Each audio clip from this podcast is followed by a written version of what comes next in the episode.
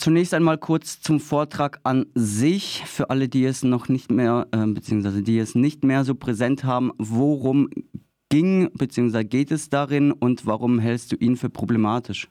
Genau, also der Vortrag von Marie-Louise Vollbrecht ist unter dem Titel ähm, Geschlecht ist nicht schlecht ähm, inser oder inseriert worden und ähm, ja, versucht eben sozusagen einerseits zu erklären, warum auf Keimzellenebene die Biologie nur zwei Geschlechter kennt und eben sozusagen in der zweiten Ebene damit natürlich auch eigentlich alle Formen der mittlerweile ähm, wissenschaftlichen Erkenntnisse dazu, dass Geschlecht in, beim Menschen eben nicht binär ist, eigentlich zu dekonstruieren und das Ganze eben auf diese Keimzellenebene herunterzubrechen.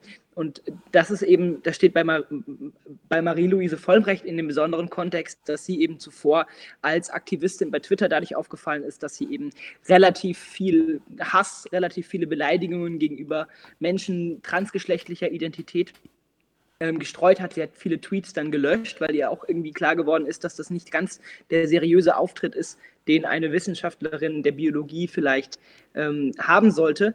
Und das ist auch eigentlich die Hauptkritik an dem Vortrag. Also der Vortrag selber ist jetzt, der ist jetzt nicht völlig falsch, aber er ist eben auch wahnsinnig unterkomplex. Das kann man machen. Es ist ja schließlich auch die lange Nacht der Wissenschaft, äh, richtet sich auch an ein Laien-Publikum. Das heißt, der Vortrag selbst ist sozusagen inhaltlich ähm, definitiv zu kritisieren. Also er lässt eben ganz vieles der Debatte um Geschlecht, auch die Fachdebatte außen vor.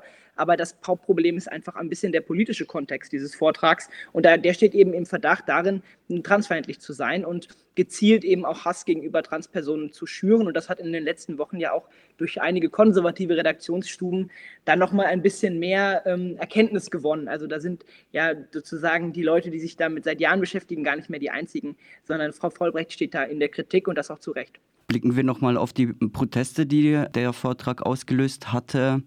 Auch wenn inhaltlich es durchaus Probleme gibt, wie du es schon ähm, benannt hast, und vielleicht auch Vorträge äh, sogar falsch sind, auch wissenschaftlich, lebt eine wissenschaftliche Debatte nicht von einem freien Diskurs und schadet es diesem nicht, wenn auch inhaltlich falsche Vorträge nicht oder nur unter erschwerten Bedingungen stattfinden können?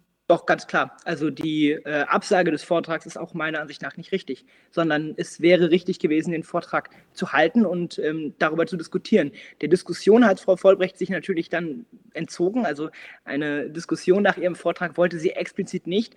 Vermutlich auch, weil ihr schon klar war, dass die kritischen Nachfragen vielleicht das, was sie da konstruiert, ein bisschen ins Wanken bringen. Dennoch bleibt das, der, die Wissenschaft lebt auch davon, dass ähm, inhaltlich falsche Vorträge gehalten werden können und dass der Vortrag am Ende ähm, zum ursprünglichen Termin nicht stattgefunden hat. Ich glaube, das ist, das ist nicht gut und ähm, insofern kann ich da nur der Kritik an dieser Stelle zustimmen.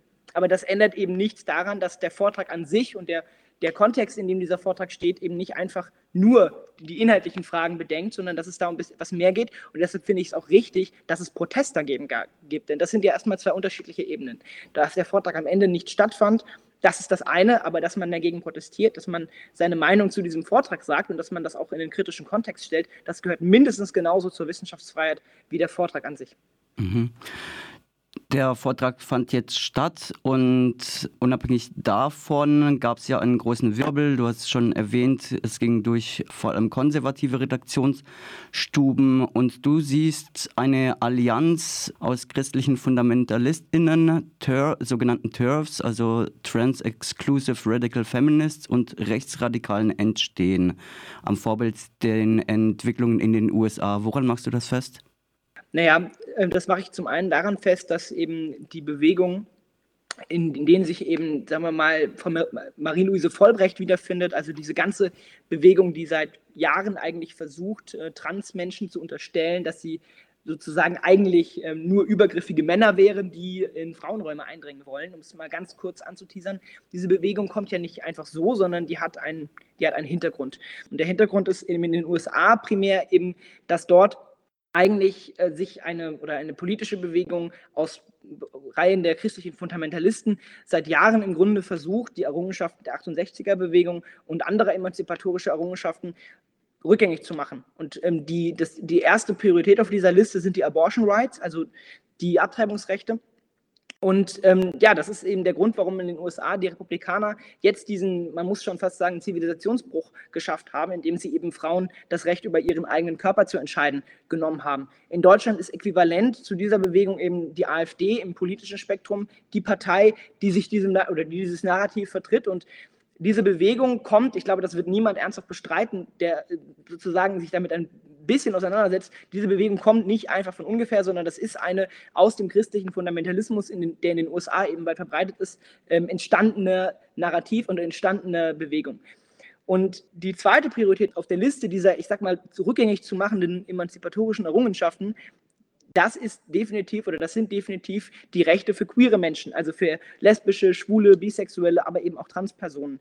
Und in dieser Sache ist das Ganze eben ein bisschen komplizierter, denn es ist so, dass sich die christlichen Fundamentalisten in den USA ähm, relativ schnell erkannt haben, dass sie Verbündete brauchen.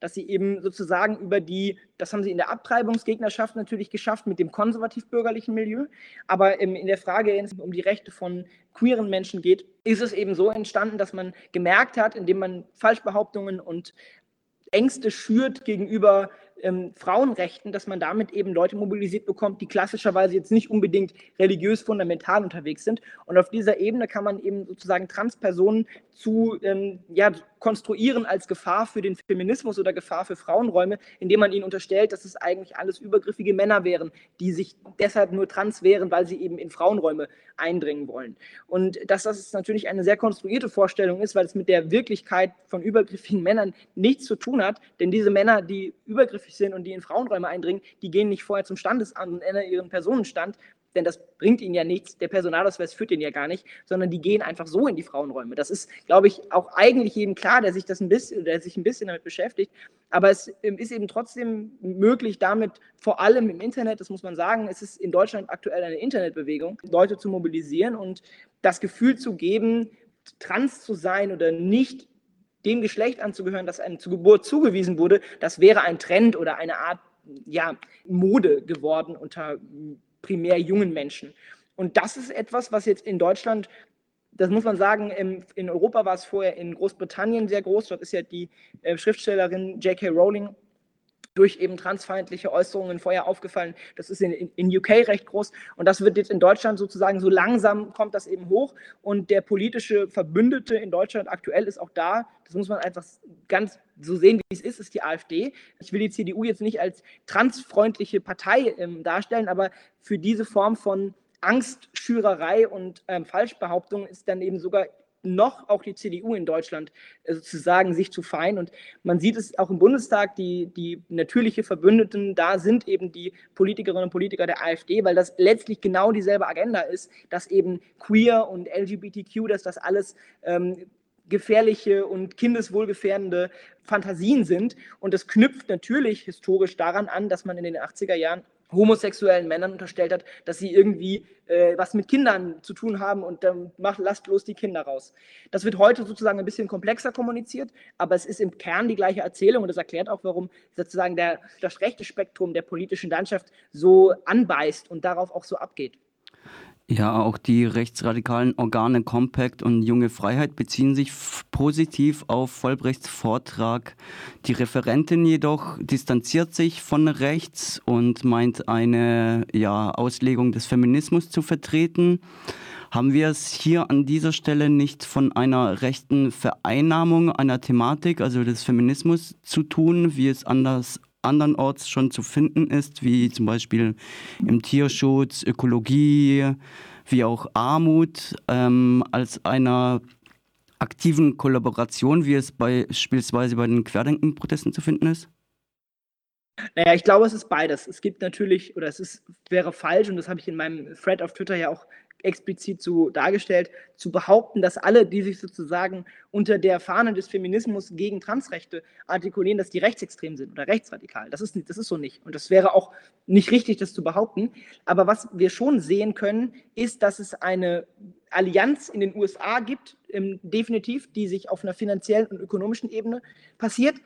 Ähm, und diese Allianz, die passiert in Deutschland zum Beispiel auf einer anderen Ebene auch. Also Frau Vollbrecht distanziert sich von rechts, das ist auch ihr gutes Recht, aber sie hat auch auf Twitter ganz klar Beatrice von Storch als die einzige Politikerin im Deutschen Bundestag bezeichnet, die die Wahrheit sagen würde. Für mich ist das, wenn ich das jetzt einfach mal so sagen darf, ist das keine Distanzierung, die, sagen wir mal, eine Qualität hätte von, ich bin auf gar keinen Fall sozusagen, ich möchte nicht mit von diesen Menschen benutzt werden, sondern es ist eine bewusste Form des, naja, ähm, wenn das am Ende meine Verbündeten sind, dann ist das okay. Und naja, das ist das, was, was bei Frau Vollbrecht durchschlägt. Und ich glaube auch, dass Frau Vollbrecht als Person, die ja nun wirklich explizit, und das trifft ja auch nicht auf alle in dieser Bewegung zu, durch wirklich transfeindliche und hasserfüllte Kommentare aufgefallen ist, dass ich bei ihr schon sehe, dass sie zumindest die Aufmerksamkeit, die ihr durch rechte Medien zuteil wird, dass sie die zumindest genießt und in der Rechnung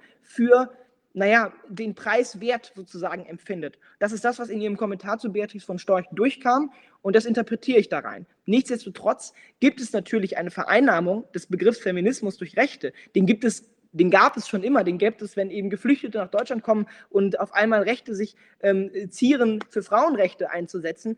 Aber man muss eben trotzdem schauen, dass, dass, dass, die, dass in diesem Fall die Grunderzählung, nämlich dass ähm, queere Menschen eigentlich die Bedrohung sind, die ist ja dieselbe.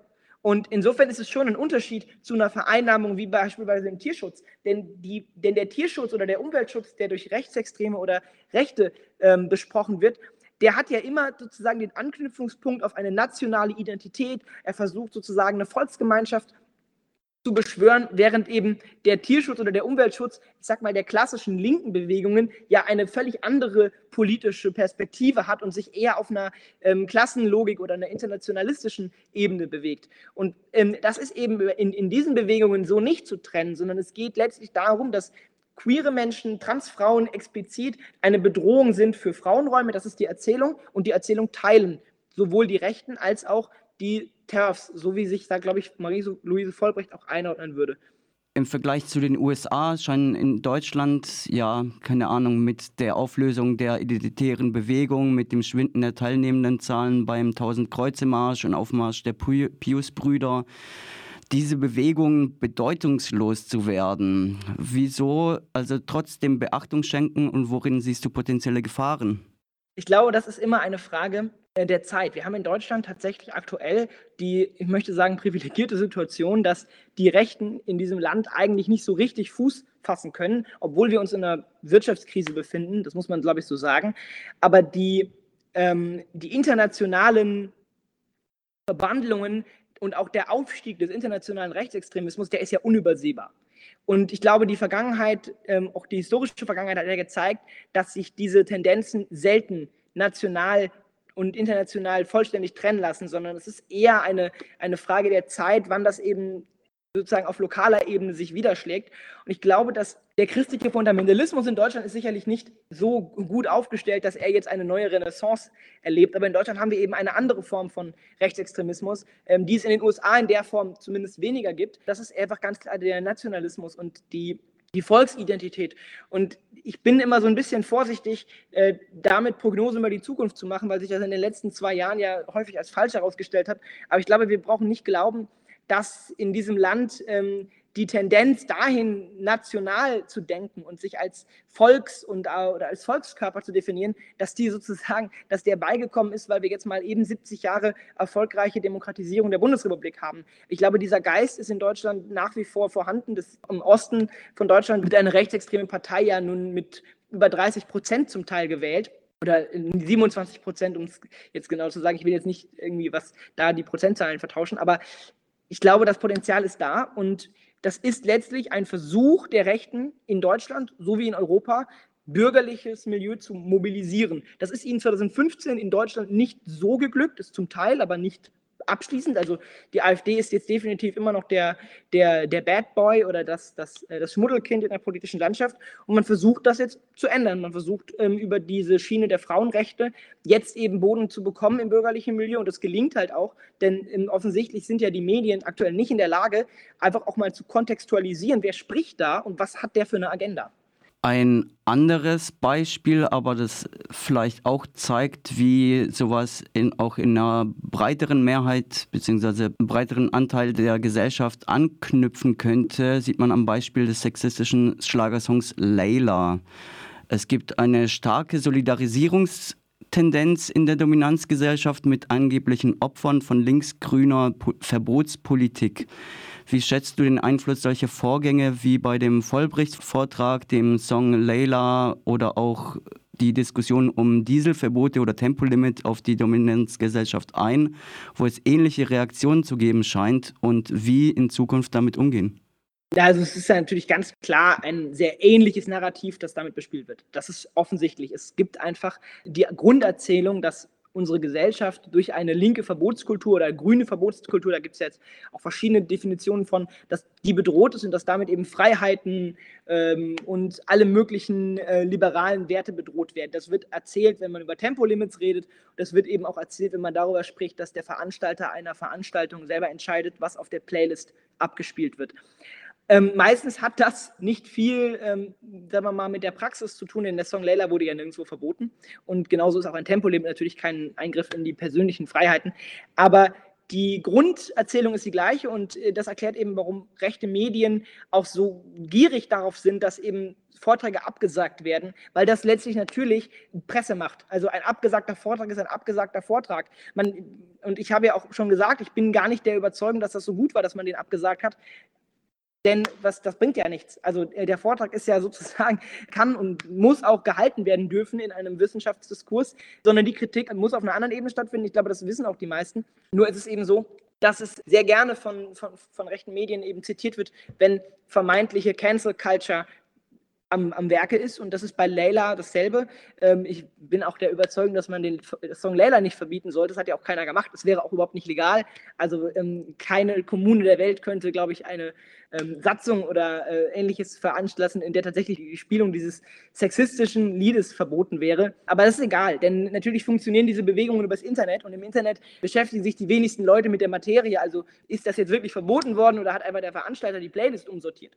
Das ist letztlich egal und ähm, aus der Perspektive macht das schon Sinn, dass das zusammenkommt. Ein Satz, wie in Zukunft damit umgehen. Naja, ich glaube, wir müssen einfach eine Gegenöffentlichkeit schaffen, die sich nicht nur mit der Thematik an sich beschäftigt, sondern die sich damit beschäftigt, was dahinter steht. Es gibt jetzt die Initiative Transmedien Watch, die sich die Aufgabe geben, eine, sagen wir mal, faire, nicht neutrale, aber faire Berichterstattung über das, was in Bezug auf Transrechte passiert, zu machen, die eben auch kontextualisieren, wenn Leute wie Vollbrecht eben vermeintlich neutrale Vorträge halten oder in der Welt queerfeindliche Gastartikel verfassen. Und da muss man einfach Kontext schaffen und man muss ganz klar trennen zwischen dem, was sozusagen auf einer rein inhaltlichen Ebene gesagt wird. Das ist genau wie 2015, 16, als man in Deutschland versucht hat, Leute zu mobilisieren gegen Geflüchtete und dem, was eben diese Leute im Schilde führen und was eigentlich der Plan ist, hinter dem eben politische Bewegungen sich artikulieren und in dieser Gesellschaft versuchen, Fuß zu fassen. Und das ist eine Aufgabe, die ist an die Medien gestellt